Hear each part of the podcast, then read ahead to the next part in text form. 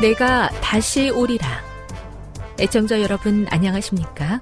여기는 AWR 희망의 소리 한국어 방송입니다.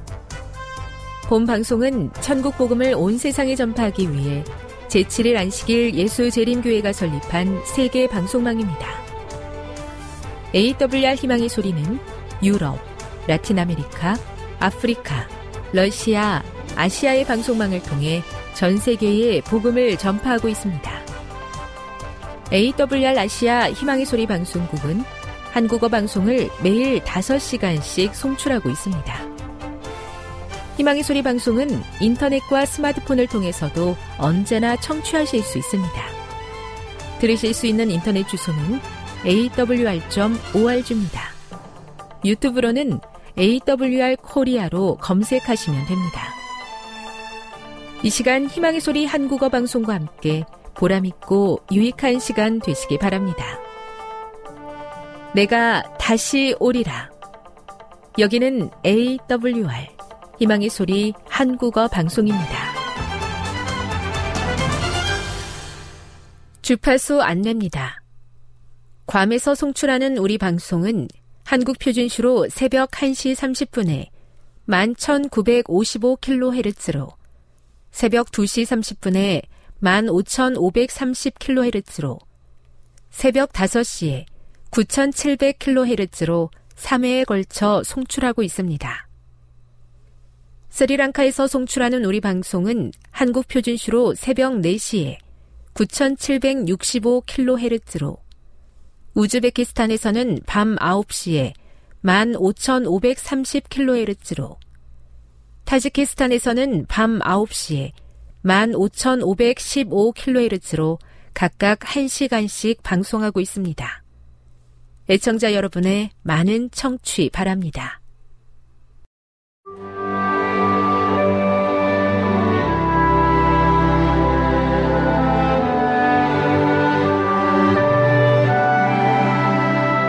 읽어주는 교과 다섯째 날 10월 26일 목요일 하나님의 뜻에 순종하기 창세기 12장 1에서 9절을 읽어보라. 이 구절은 앞길이 분명하게 보이지 않을 때에도 하나님의 뜻에 순종하는 것에 대해 무엇을 알려주는가? 아브라함의 주요 특징 중 하나는 하나님의 뜻에 순종하는 것이었다. 하나님과 함께한 아브라함의 모든 경험은 이러한 순종으로 특징 지어진다. 부르심. 아브라함은 하늘로부터 도전적인 부르심을 받았다. 여호와께서 아브라함에게 이르시되 너는 너의 고향과 친척과 아버지의 집을 떠나 내가 내게 보여줄 땅으로 가라. 하늘에서 들려오는 부르심을 들었을 때 그것을 환청이라고 생각하여 그 음성을 무시할 수도 있었다. 아니면 가고 싶지 않습니다. 여기 있는 것이 좋습니다. 같은 말을 하며 그 기별을 거절할 수도 있었다. 내가 내게 보여줄 땅이라니 대체 어디를 말하는 것인가? 하지만 그가 그 부름을 받아들인 것은 매우 감동적이다. 그는 하나님의 뜻에 자신의 뜻을 맡기고 아버지의 집과 고향을 떠났다. 이에 아브라함이 여호와의 말씀을 따라갔고 땅의 선택 아브라함의 종들과 롯의 종들 사이에 다툼이 일어났지만 아브라함은 자신의 혈육과 싸우는 사람이 아니었다. 그는 하나님의 뜻에 순종했고 하나님은 다시 복을 주셨다. 롯이 아브람을 떠난 후에 여호와께서 아브람에게 이르시되 너는 눈을 들어 너 있는 곳에서 북쪽과 남쪽 그리고 동쪽과 서쪽을 바라보라. 보이는 땅을 내가 너와 내 자손에게 주리니 영원히 이르리라. 소돔과 고모라의 멸망 하나님께서 아브라함에게 이 두 도시의 심판을 알려주셨을 때 아브라함은 사랑으로 충만하여 그 두 도시를 구하려고 노력했다. 그러나 두 도시에는 의인 10명이 없었기에 결국 멸망하고 말았다. 아브라함은 하나님의 뜻에 순종하고 이 두 도시에 대한 하나님의 심판 또한 받아들였다. 아브라함이 어떤 상황에서도 하나님께 순종했기 때문에 주님은 아브라함을 사용하실 수 있었다. 이것은 오늘날 우리에게도 마찬가지이다. 교훈입니다. 아브라함은 삶의 중요한 일들이 있을 때 항상 순종하는 자세를 가졌다. 하나님이 그를 사용할 수 있었던 것은 그가 어떤 상황에서도 순종했기 때문이다. 함께 해요. 우리의 지역에서 복음을 적절하고 효과적으로 전파하는데 장애물들이 있을 것입니다. 이 문제를 도우시도록 하나님께 기도하십시오. 시작해요. 자신이 겪고 있는 어려움과 비슷한 상황에 있는 사람에게 연락해 그 사람을 위해서 기도하고 있다고 말하십시오. 내가 그 사람을 어떻게 도울 수 있는지 보여달라고 하나님께 강구하십시오. 영감의 교훈입니다. 순종하는 자들이 별로 없는 사실. 하나님께서는 당신의 뜻을 깨닫고 순종할 수 있는 기회를 세상에 주셨다. 그분은 당신의 말씀을 통하여 진리의 빛을 그들에게 주셨다. 그분은 경고와 권면과 권고를 보내셨다. 그러나 그분의 음성에 순종할 자들은 별로 없을 것이다. 유대 민족처럼 대다수의 사람들, 심지어 그리스도인이라고 공언하는 자들까지도 그들의 우월한 장점을 자랑하지만 그 큰 축복들에 대한 보답을 하나님께 전혀 하지 않는다. 교회 증언 5권 99 아브라함의 모본을 보며 제가 순종하기 어려워하는 부분들을 주님 앞에 내어놓습니다. 세상에서 살다 보니 어려움이 있는 것을 아시오니 도와 주옵소서. 주를 섬긴다고 하면서 여전히 따르지 못하는 일들을 풀 수 있도록 인도해 주옵소서.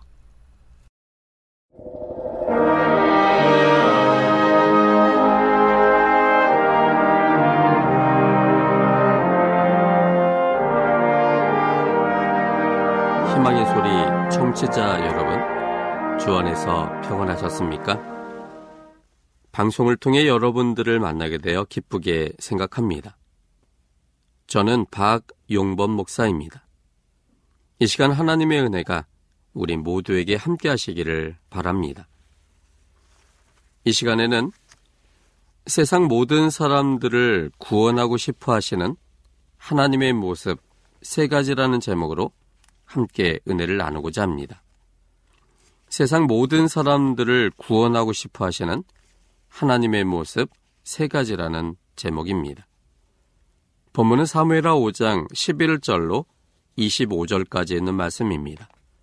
사무엘하 5장 11절로 25절입니다.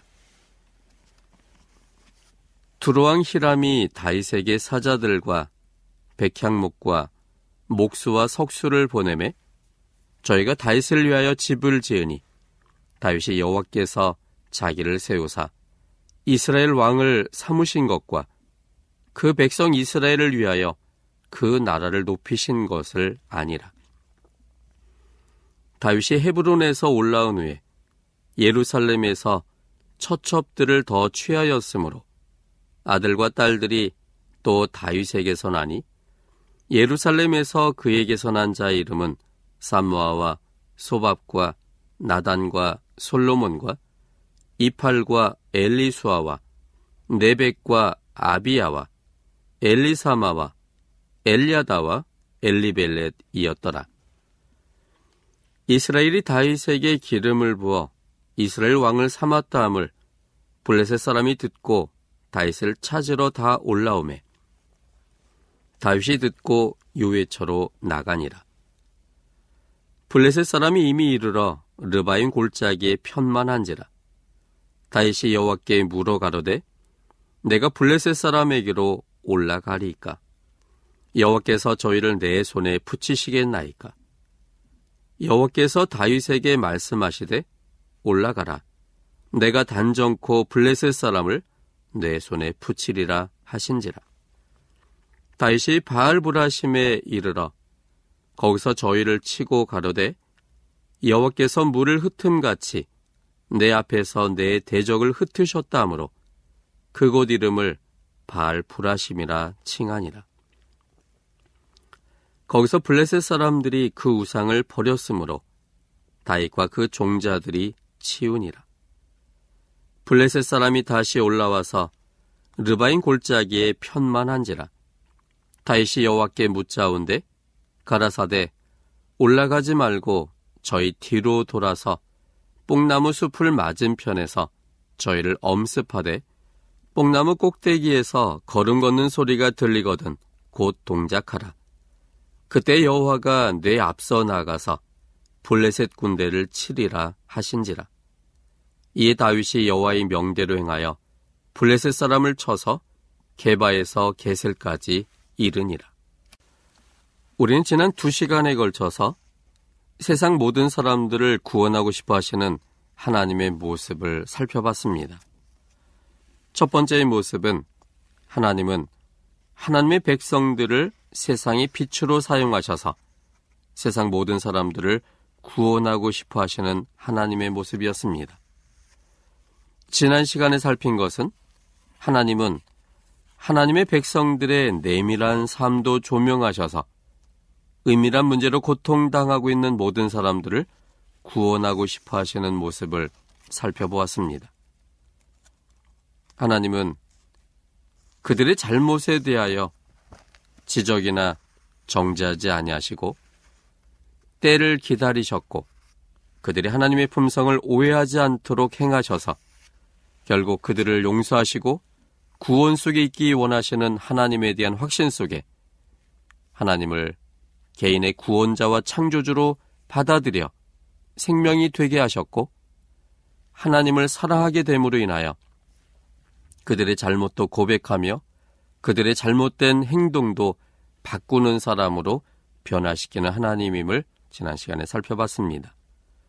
오늘은 그 세 번째입니다. 셋째는 하나님은 하나님의 백성들에게 모든 사람들을 맡기셔서 사람들을 구원하고 싶어 하십니다. 하나님은 하나님의 백성들에게 모든 사람들을 맡기셔서 사람들을 구원하고 싶어 하십니다. 17절로 25절입니다. 사무엘하 5장 17절로 25절입니다. 이스라엘이 다윗에게 기름을 부어 이스라엘 왕을 삼았다함을 블레셋 사람이 듣고 다윗을 찾으러 다 올라오매 다윗이 듣고 요외처로 나가니라. 블레셋 사람이 이미 이르러 르바인 골짜기에 편만한지라. 다윗이 여호와께 물어 가로되 내가 블레셋 사람에게로 올라가리까? 여호와께서 저희를 내 손에 붙이시겠나이까? 여호와께서 다윗에게 말씀하시되 올라가라. 내가 단정코 블레셋 사람을 내 손에 붙이리라 하신지라. 다윗이 바알 브라심에 이르러 거기서 저희를 치고 가로되 여호와께서 물을 흩은 같이 내 앞에서 내 대적을 흩으셨다 하므로 그곳 이름을 바알 브라심이라 칭하니라. 거기서 블레셋 사람들이 그 우상을 버렸으므로 다윗과 그 종자들이 치우니라. 블레셋 사람이 다시 올라와서 르바임 골짜기에 편만한지라. 다시 여호와께 묻자온데 가라사대 올라가지 말고 저희 뒤로 돌아서 뽕나무 숲을 맞은편에서 저희를 엄습하되 뽕나무 꼭대기에서 걸음 걷는 소리가 들리거든 곧 동작하라. 그때 여호와가 뇌 앞서 나가서 블레셋 군대를 치리라 하신지라. 이에 다윗이 여호와의 명대로 행하여 블레셋 사람을 쳐서 게바에서 게셀까지 이르니라.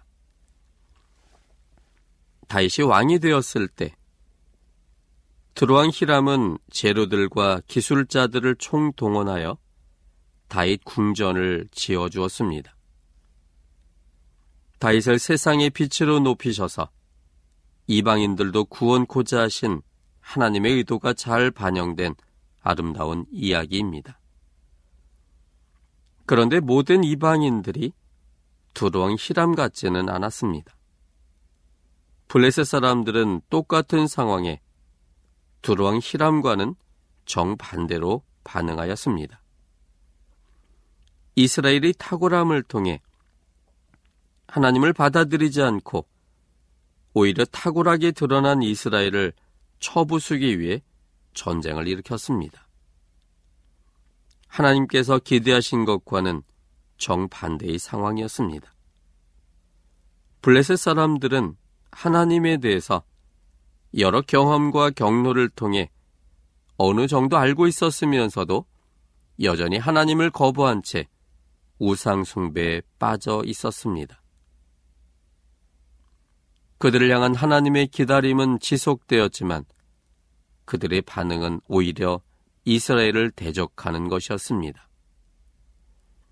더 이상의 기다림이 소용없게 되는 시점에 블레셋 사람들이 이스라엘을 쳐들어 왔습니다. 하나님께서는 최후의 방법으로 블레셋 사람들을 다윗의 손에 붙이셨습니다.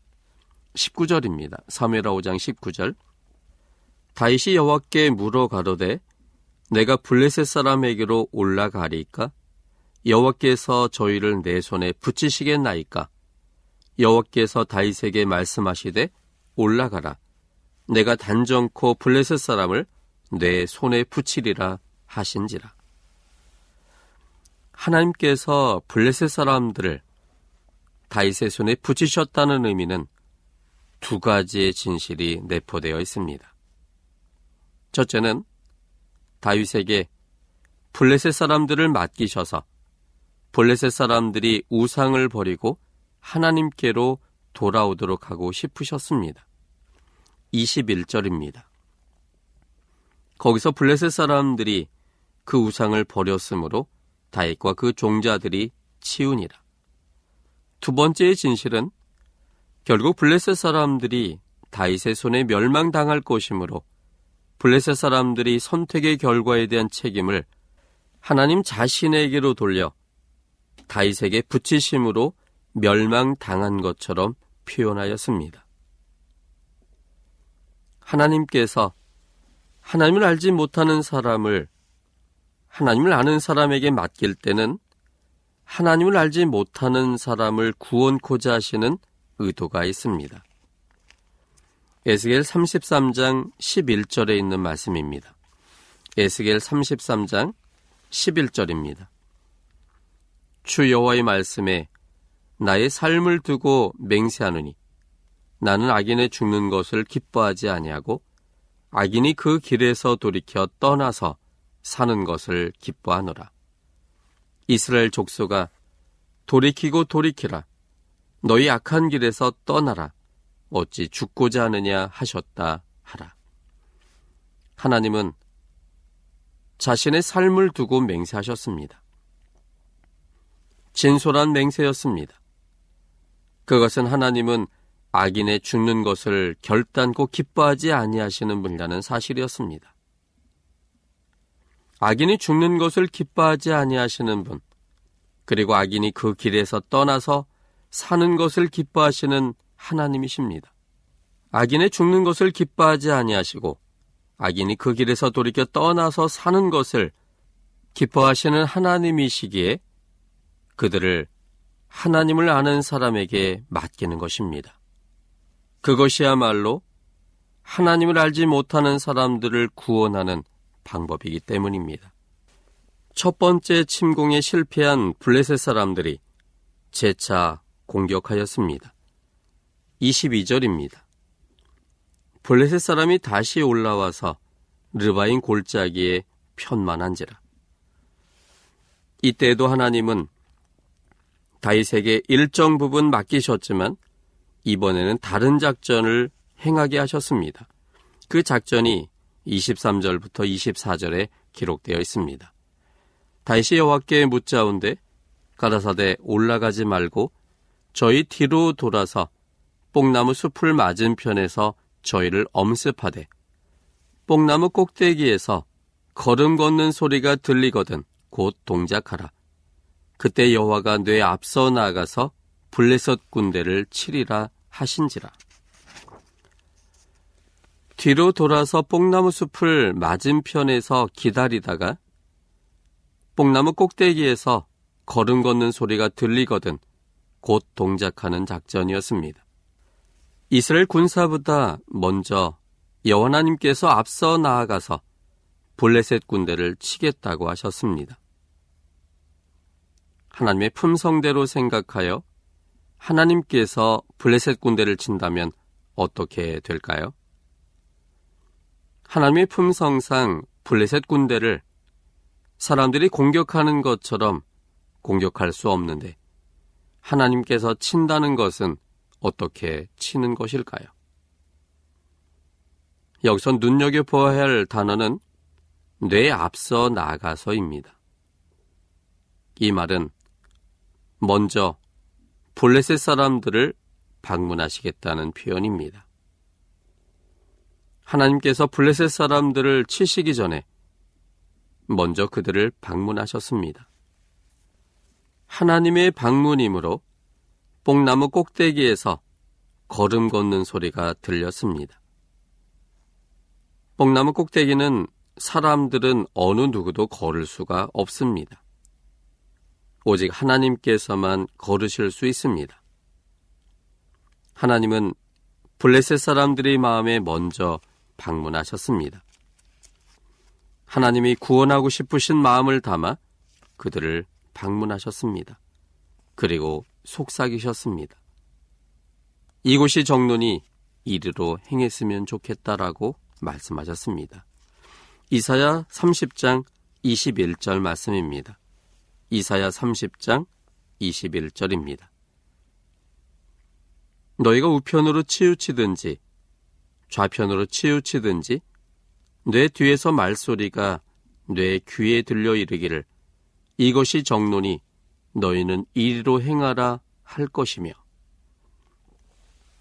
그러나 블레셋 사람들이 결국 하나님의 마음을 받아들이지 않고 거절하였습니다. 그 거절의 결과로 인한 결과가 생명과 끊어지는 것, 곧 죽음이었습니다. 그래서 25절, 즉 사무엘하 5장 25절은 이렇게 기록하고 있는 것입니다. 이에 다윗이 여호와의 명대로 행하여 블레셋 사람을 쳐서 개바에서 게셀까지 이르니라.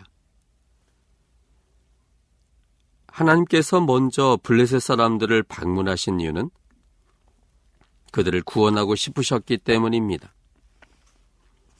요한복음 12장 47절에 있는 말씀입니다. 요한복음 12장 47절입니다. 사람이 내 말을 듣고 지키지 아니할지라도 내가 저를 심판하지 아니하노라. 내가 온 것은 세상을 심판하려 함이 아니요 세상을 구원하려 함이로라. 사람들이 예수님의 말을 듣고도 지키지 않는 선택을 한다 할지라도 예수님은 그 사람을 정죄하거나 심판하지 않으십니다.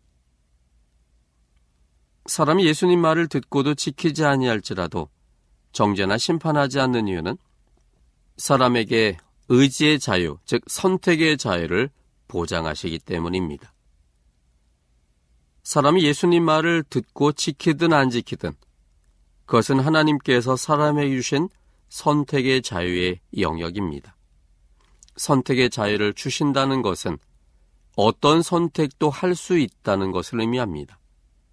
그러므로 사람이 하는 선택이 하나님이 기대하는 것과 반대의 선택이라 할지라도 하나님은 사람의 선택을 인정하겠다는 것입니다. 그러므로 사람이 예수님 말을 듣고 지키지 아니할지라도 예수님은 저를 심판하지 않는 것입니다. 그러나 예수님의 말을 듣고 지키지 아니하는 사람을 예수님이 방문하시는 이유는 그가 한 선택에 대하여 정지하거나 심판하거나 벌주기 위한 것이 아니라 그의 선택의 결과가 결국은 하나님과의 분리이고 하나님과의 분리는 생명과의 분리여서 영원한 사망이 될 수밖에 없기 때문에 그를 여전히 사랑하시는 예수님은 그가 선택한 것이 무엇인지를 가르쳐 주고 영원한 생명이 무엇임을 제시하셔서 그에게 주신 선택의 자유로 하나님을 선택하게 되므로 영원한 구원과 생명을 주게 하기 위해서 우리 주님께서 그 사람을 방문하시는 겁니다. 예수님께서 이 땅에 오시는 이유도 그것 때문이었습니다. 예수님은 내가 이 지구에 온 것은 온 세상 사람들을 심판하려 하기 위해서 오신 것이 아니라 세상 사람들을 구원하기 위해서 오셨다라고 말씀하신 겁니다. 뿐만 아니라 하나님의 방문은 사람들의 운명적 선택을 지연시키고 결과적으로는 그 지연된 시간 속에 그들의 마음이 돌려져서 생명 속에 있게 하기 위한 기회를 만들기 위해서입니다. 창세기 11장 5절에 있는 말씀입니다. 창세기 11장 5절입니다. 노홍수 이후에 사람들이 자신들의 죄의 본성에 따라 하나님을 거절하고 대항하기로 그렇게 선택했습니다. 하나님을 믿지 못하여 스스로 구원 속에 두게 하기 위한 그들의 행위는 바벨탑을 짓는 일을 통해 드러났습니다. 바벨탑 사건은 바벨탑을 쌓는 그 의도가 하나님에 대한 불신과 스스로 구원을 이루고자 하는 하나님과의 분리를 경험케 하는 매우 심각한 상태입니다. 그때 하나님은 그들을 방문하셨습니다. 창세기 11장 5절입니다. 여호와께서 인생들의 쌓는 성과 대를 보시려고 강림하셨더라. 이것이 마치 사람들이 쌓는 성과 대에 대하여 모르시기 때문에 그걸 보려고 강림하셨다라고 해석한다면 그것은 하나님의 전지전능함을 모르고 판단하는 것입니다. 하나님은 다 아시고 방문하셨습니다. 시간을 벌기 위해서입니다. 그들의 생각이 얼만큼 사망에 이르렀는지, 그리고 생명적인 것은 무엇인지, 오해하고 있는 하나님의 품성의 진실은 무엇인지를 그들에게 방문하셔서 가르쳐 주심으로 그들이 주신 선택의 자유로 하나님의 사랑에 감동함으로 하나님을 창조주로 선택하게 하여 구원에 이르게 하기 위하여 하나님께서 그들을 방문하신 것입니다. 창세기 6장 5절로 6절에 있는 말씀입니다. 창세기 6장 5절 6절 여호와께서 사람의 죄악이 세상의 관영함과 그 마음의 생각의 모든 계획이 항상 악할 뿐임을 보시고 땅 위에 사람 지으셨음을 한탄하사 마음에 근심하시고 여기 하나님께서 보셔야만 아시는 분이실까요? 이미 다 알고 계신 분께서 보셨다라고 하는 말은 그들의 선택에 대하여 하나님은 지연시키고 싶으셨던 것입니다. 그리고 지연되는 시간 속에 그들의 마음에 새로운 사랑의 모습을 보여주셔서 그 사랑에 감동하여 하나님을 선택하게 함으로 생명 속에 있게 하기 위하여 하나님이 최후로 그들을 방문하시는 장면인 겁니다. 창세기 18장 21절에는 소돔성을 방문하시는 하나님의 모습이 기록되어 있습니다. 창세기 18장 21절에 있는 말씀을 함께 보겠습니다. 창세기 18장 21절입니다. 내가 이제 내려가서 그 모든 행한 것이 과연 내게 들린 부르짖음과 같은지 그렇지 않은지 내가 보고 알려 하노라. 소돔 성에서 어떤 일이 벌어졌는지 그리고 사람들의 지금 선택이 무엇인지는 전지전능하신 하나님은 이미 알고 계십니다. 이미 알고 계신 하나님께서 그것이 정말 무엇인지를 보고 알려고 내려왔다라고 말했다면 그것은 사실이 아니라 그들의 선택에 대하여 운명적으로 인정해야 될 그 지점이 왔을 때 우리 주님은 시간을 좀 지연시키면서 그들의 선택이 사망임을 보여주시고 생명의 길이 있다는 사실도 제시하셔서 생명의 길을 선택하도록 하기 위한 시간을 벌고자 하는 하나님의 의도 때문인 것입니다. 이처럼 하나님의 방문은 언제나 구원을 위한 방문이십니다. 그러나 하나님의 방문이 그들에게 효과가 없을 때, 더 이상 하나님께로 돌이키지 않을 것이 확증될 때 하나님은 그들의 선택대로 인정하실 수밖에 없게 됩니다. 이때 하나님의 가슴은 불바다가 됩니다. 구원하고 싶지만 강제하지 못하는 하나님의 품성대로 그들의 선택을 인정할 수밖에 없을 때의 그 안타까움으로 하나님의 마음은 속이 타들어가는 불바다가 됩니다. 그들의 선택대로 인정할 수밖에 없는 그 상황에서 그것을 바라보실 수밖에 없으시는 하나님의 아픔이 그곳에 있습니다. 그래서 블레셋 사람들이 선택임에도 불구하고 본문은 25절의 표현처럼 여호와의 명대로 다시 행하여 블레셋을 쳤다라고 기록하고 있는 것입니다. 하나님은 하나님을 아는 사람들에게 하나님을 몰라서 거절하는 사람들을 구원하고 싶으셔서 그들을 맡겨 주셨습니다. 우리가 아는 하나님을 소개하여 그들이 하나님께로 돌아와 구원받기를 하나님은 간절히 원하십니다. 그러므로 우리의 다양한 직업은 나의 직업을 통해서 만나는 다양한 사람들을 구원하기 위해 하나님께서 주신 직업입니다. 우리가 사는 곳이 다양한 이유는 내가 사는 곳에서 만나는 사람들을 구원하기 위해 하나님의 섭리로 이곳에 살고 있는 것입니다. 우리의 나이가 다양한 이유는 연령에 맞는 사람들과 교제하여 그들을 구원코자 하신 하나님의 마음이 담겨 있습니다. 우리는 모든 사람들, 특히 나와 관련되고 나의 반경에 있는 사람들의 구원을 위해 보낸 제사장들입니다. 모든 사람들을 구원하고 싶으신 하나님의 마음을 아셔서 내 가족과 내 이웃과 내 삶에 관계된 사람들에게 하나님을 소개하여 구원에 이르게 하는 우리들이 되어야 합니다. 하나님은 세상 모든 사람들을 구원하고 싶어 하시는 아버지 하나님이십니다. 하나님은 벌 주시는 분이 아니라 구원하고 싶어 하시는 분이십니다. 그래서 하나님의 백성들을 세상의 빛으로 사용하셔서 그리고 하나님의 백성들의 내밀한 삶을 조명하셔서 그리고 하나님의 백성들에게 모든 사람들을 맡기셔서 모든 사람들을 구원하고 싶어 하십니다. 우리들은 하나님의 구원의 열망에 동참하는 특권을 가지게 되었습니다.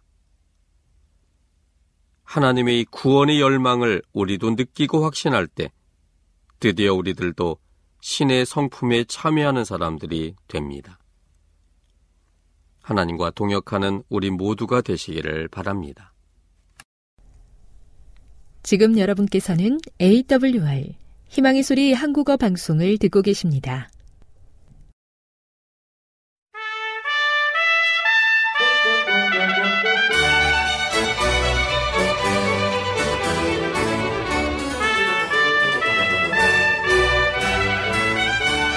시청자 여러분 안녕하십니까? 걸어서 성경 속으로 시간입니다. 오늘도 이상락 목사님 모시고 이야기 듣도록 하겠습니다. 안녕하세요, 목사님. 안녕하세요. 네, 지난 시간에 어, 그 카타콤베 이야기와 네. 또 어, 바울 성당 이야기를 듣고 오늘은 네. 또 어, 요한 성당 이야기를 예. 해주신다고 들었는데요. 예. 네. 어, 지난 시간에는 목사님이 아주 간증 같은 그런 말씀을 해주셔서 아주 감동적으로 들었습니다. 자, 오늘 이야기 들어보도록 하겠습니다. 고맙습니다. 예, 이제 어, 카타콤베와 바울 대 성당을 보고 큰 감동을 받고 에, 성요한 대성당과 라테란 궁 그리고 성계단 성당들을 둘러보러 가게 됐습니다. 요한 대성당 광장에는 BC 15세기에 이집트에서 만들어진 오벨리스크가 있습니다. AD 4세기에 콘스탄티누스 2세가 이집트에서 가져온 것으로 이집트 테베의 암몬 신전 앞에 세워져 있었던 것입니다. 1585년 교황 식스투스 5세의 명으로 현재 위치에 세워져 있습니다. 요한 성당 광장 오른쪽에 콘스탄티누스가 교황 실베스터 1세로부터 침례받은 팔각형의 또 침례탕도 거기에 있는 걸 봤습니다. 이제 좀 계속하기 전에요. 이 오벨리스크에 대해서 좀 생각을 어, 해봤습니다. 여러분, 로마에서 이집트의 그 유명한 오벨리스크, 곧 주상 아닙니까? 이 주상을 본다고 하는 것이 희한한 일이 아닙니까?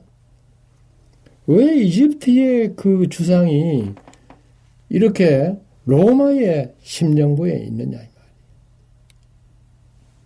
가톨릭이 어찌해서 이들을 그 이것을 가져와서 여기에 갖다 놨느냐 이렇게 생각할 때에 아주 의아한 점이 많이 들었습니다. 성경에는 분명히 이 오벨리스크 곧 주상을 세우지 말라고 했습니다. 우상이라고 그랬습니다. 네. 그리고 어, 이집트의 명물이 아닙니까? 이집트가 얼마나 허약한 나라였길래 이렇게 로마에 빼앗겨서 이 거대한 오벨리스크가 거기에 있게 되는가. 물론 뭐 이 오벨리스크는 로마에만 있는 것이 아니라 독일에 가서도 있고 저기 그 그리스에 가서도 있고 터키에 가서도 있고 이런 세계에 흩어져 있습니다. 예. 나라가 약하면은 이런 문화적인 요소들이 빼앗긴다고 하는 것을 어, 실감하게 예, 되는 겁니다.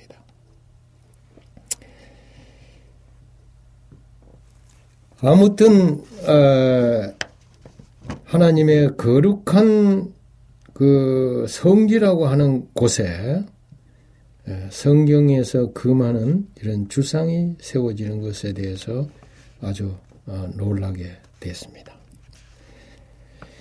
저는 이 로마에 있는 또 오벨리스크를 이 볼 때마다 로마인의 오만함과 웅대함을 동시에 느낍니다.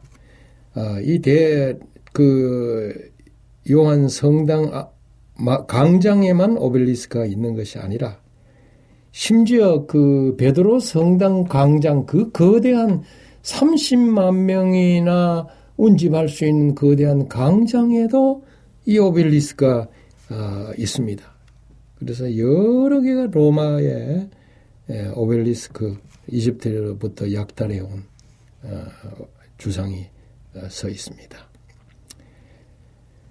그래서 어떤 면에서 이 오벨리스크를 볼 때마다 이집트 문화의 열등 의식을 강하게 느끼던 로마인들이 없기에 아마 어, 예, 이렇게 그 가져왔겠다 하는 생각도 들고 이집트 사람들이 태양신을 숭앙하기 위해서 만들어 소중하게 모시던 이 성물을 약탈해 옴으로써 문화의 우월성을 가시하려는 오만함을 로마인들이 가졌을 것이다. 라는 생각이 들었습니다.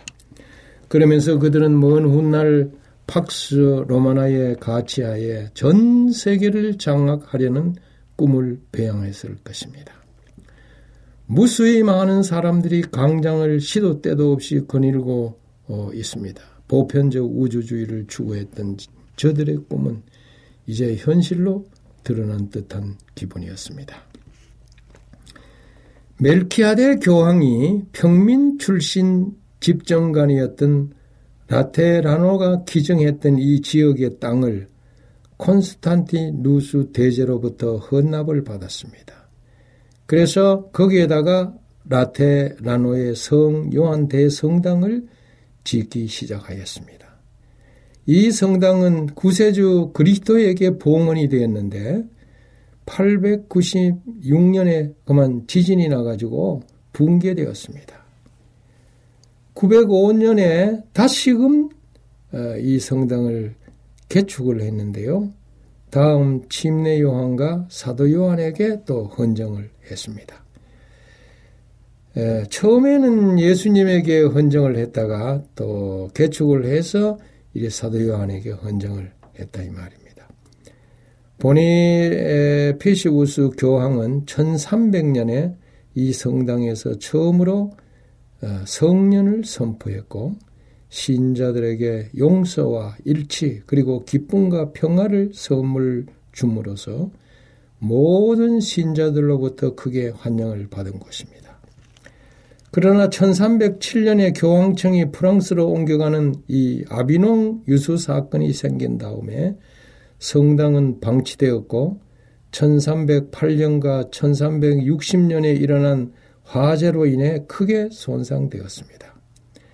교황 이노첸시우스 10세가 1650년에 성년 행사를 위해서 또 개축하도록 해서 오늘에 이루고 있습니다.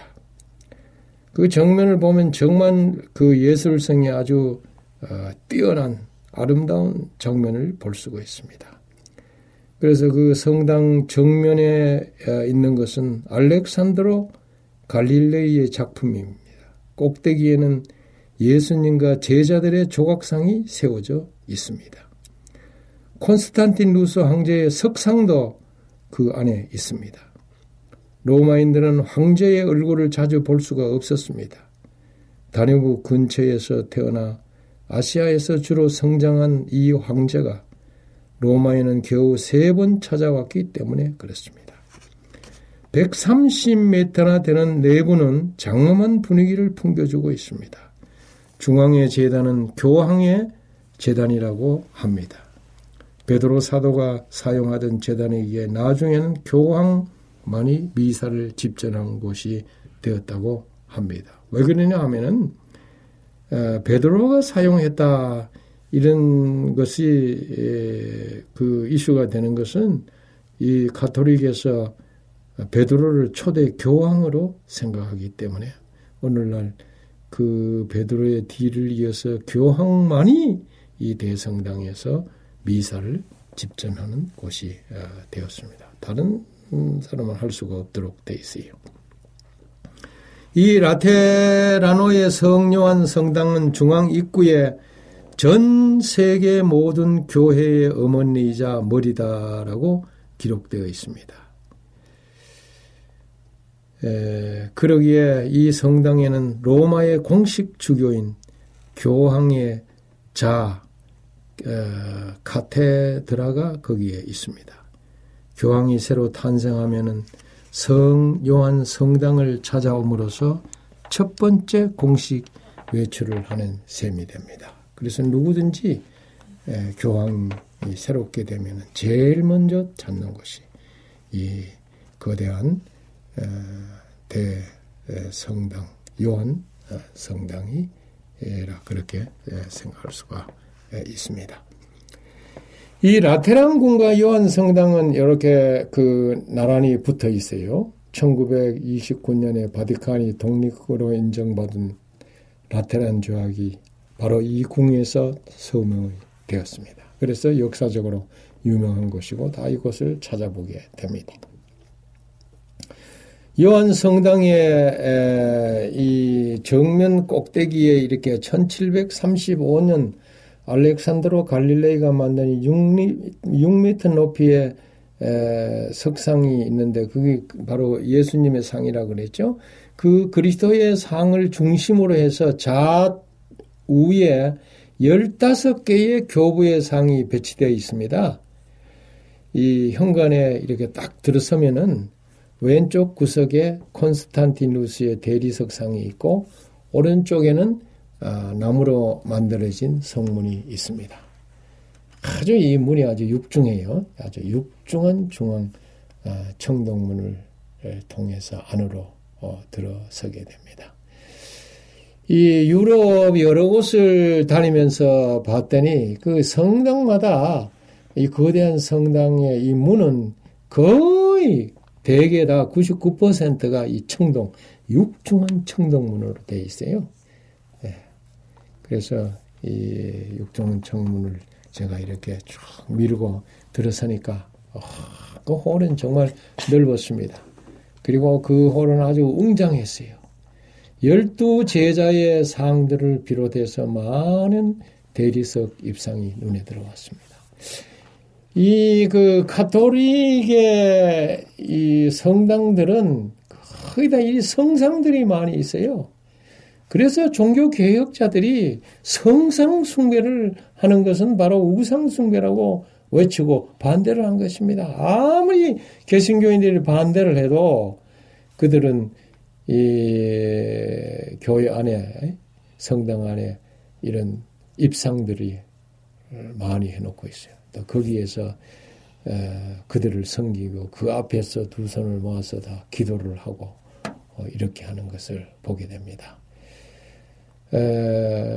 개신교와 다른 점이 구교와 다른 점이 여러 가지가 있지만은 그들은 이렇게 그 믿음을 눈으로 보고 만지면서 하도록 하는 어, 그런 그 신앙 지도인 것 같아요. 개신교에 우리는 그거 다 우상 숭배라 그렇게 생각하고 반대하는 것입니다. 상단 부분에 보니까 베드로와 바울의 흉상이 있었습니다. 이 흉상의 머리 부분에 베드로와 바울의 실제 두개골이 보관되어 있다고 하는데 그건 모르겠어요. 그 믿거나 말거나 아, 제 눈으로 보지는 못했습니다만은 지금까지도 바울의 실제 두개골이 또 베드로의 두개골이 있다고 하니까 아, 물론 이 베드로의 무덤이 그 베드로 성당 오늘날 베드로 성당 그 지하에 있다고 그러잖아요. 어, 그 베드로 성당 지하를 파다가 아, 베드로의 시신을 발견했다고 하는데 그 두개골은 아마 이곳에 옮겨서 그 보관하고 있는 모양입니다. 그것은 뭐 보여주지 않으니까 어, 볼 수가 없었습니다. 중앙의 재단의 오른쪽 벽의 상당 부분을 보면은 유리로 덮여 있는 곳이 있습니다. 이곳에 예수가 제자들과 최후의 만찬을 할 때 사용한 상이 보관되어 있다고 어, 합니다. AD 313년에 콘스탄티누스 대제는 밀라노 칙령을 내려서 기독교를 공인하고 라테란 지역의 토지를 교황 실베스트로에게 기증을 했어요. 그래서 교황이 사유재산을 소유하는 첫 사건이 되었습니다. 이때로부터 라테나는 교황청이 1309년에 프랑스 아비농으로 옮겨지기까지 약 1000년 동안의 로마 교황청으로서 사용하게 됩니다. 현재는 성 베드로 대성당 다음으로 아, 중요한 것입니다.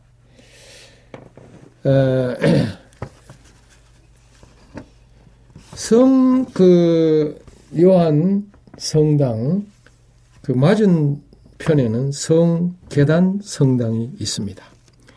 여기에는 예수님이 순환을 당할 때 빌랄로 어, 빌라도 총독에게 나아가면서 밟았던 계단이 있습니다.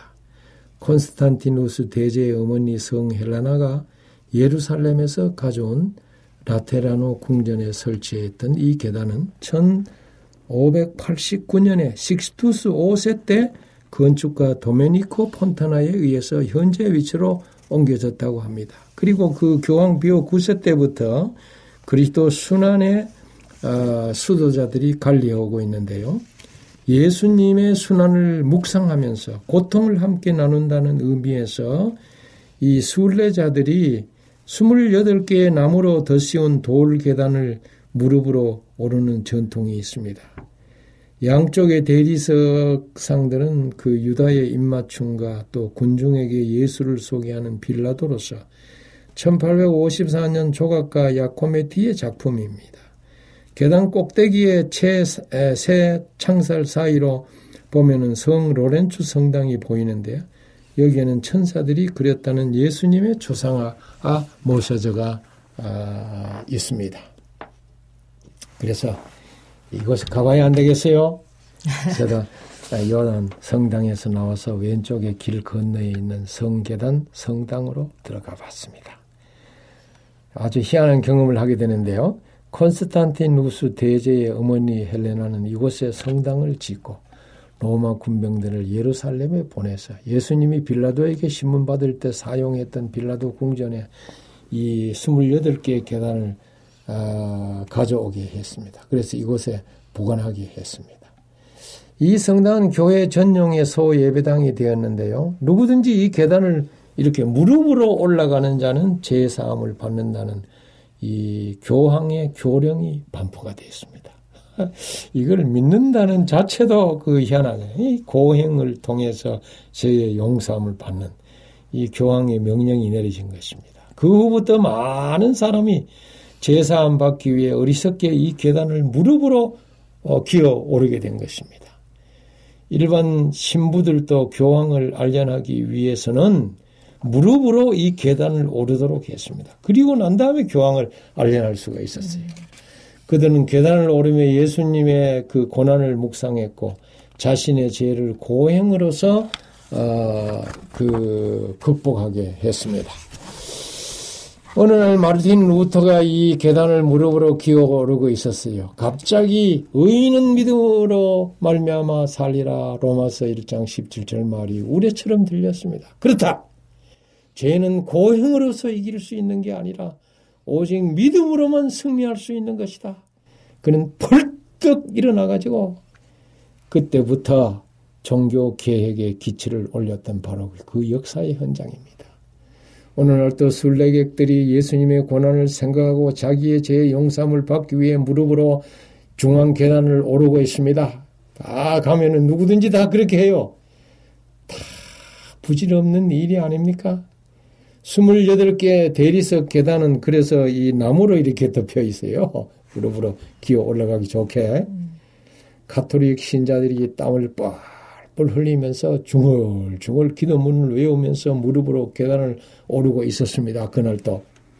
그런데 우리 일행 중 몇 분도 말이야. 그들 틈에 끼어가지고 계단을 무릎으로 기어 오르고 있는 걸 내 눈에 들어왔어요. 제 귀에 말이요. 의인은 믿음으로 말미암아 살리라는 말씀이 우레처럼 들리는 듯 했습니다. 이 깜짝 놀라가지고 냅다 내가 소리를 크게 내 질렀는데 일어나 내려오시오! 내가 그 밑에서 오르고 있는 우리 일행을 향해서 일어나 내려오시오! 하고 냅다 소리를 지르니 그들은 말이죠. 그 한국 어, 사람이 그 소리를 지르니까 한국 사람만 소리 다 들을 수 있었잖아요. 그들은 화들짝 놀라가지고 거기서 부쩍 루터처럼 일어났습니다. 그런데 급히 계단을 내려왔습니다. 제 용서는 괴로운 고행으로서가 아니라 믿음으로 잡아가고 회개함으로 받는 것입니다. 쓸데없는 흉내까지 낼 필요가 없는 것입니다. 제, 제가 그렇게 했어요. 그래서 그는 공헌을 좀 했습니다. 오늘 여기까지 할까요? 네. 아, 목사님 고맙습니다. 우리 죄가 단번에 용서받는다는 거 너무 감사하네요. 고맙습니다. 네, 감사합니다. 네.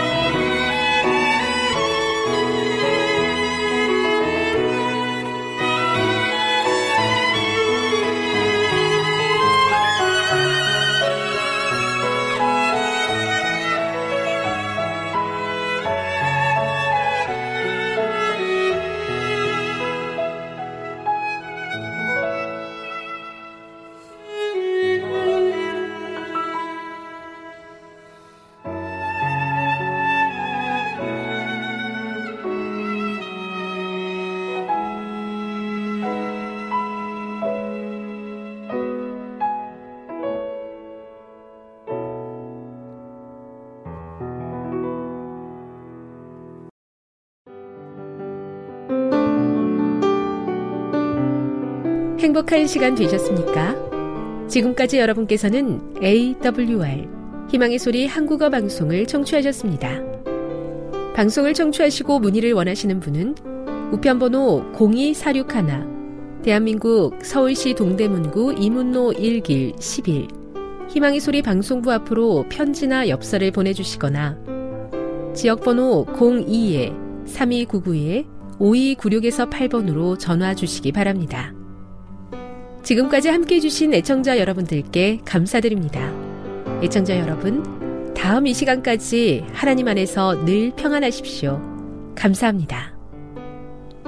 내가 다시 오리라. 여기는 AWR 희망의 소리 한국어 방송입니다.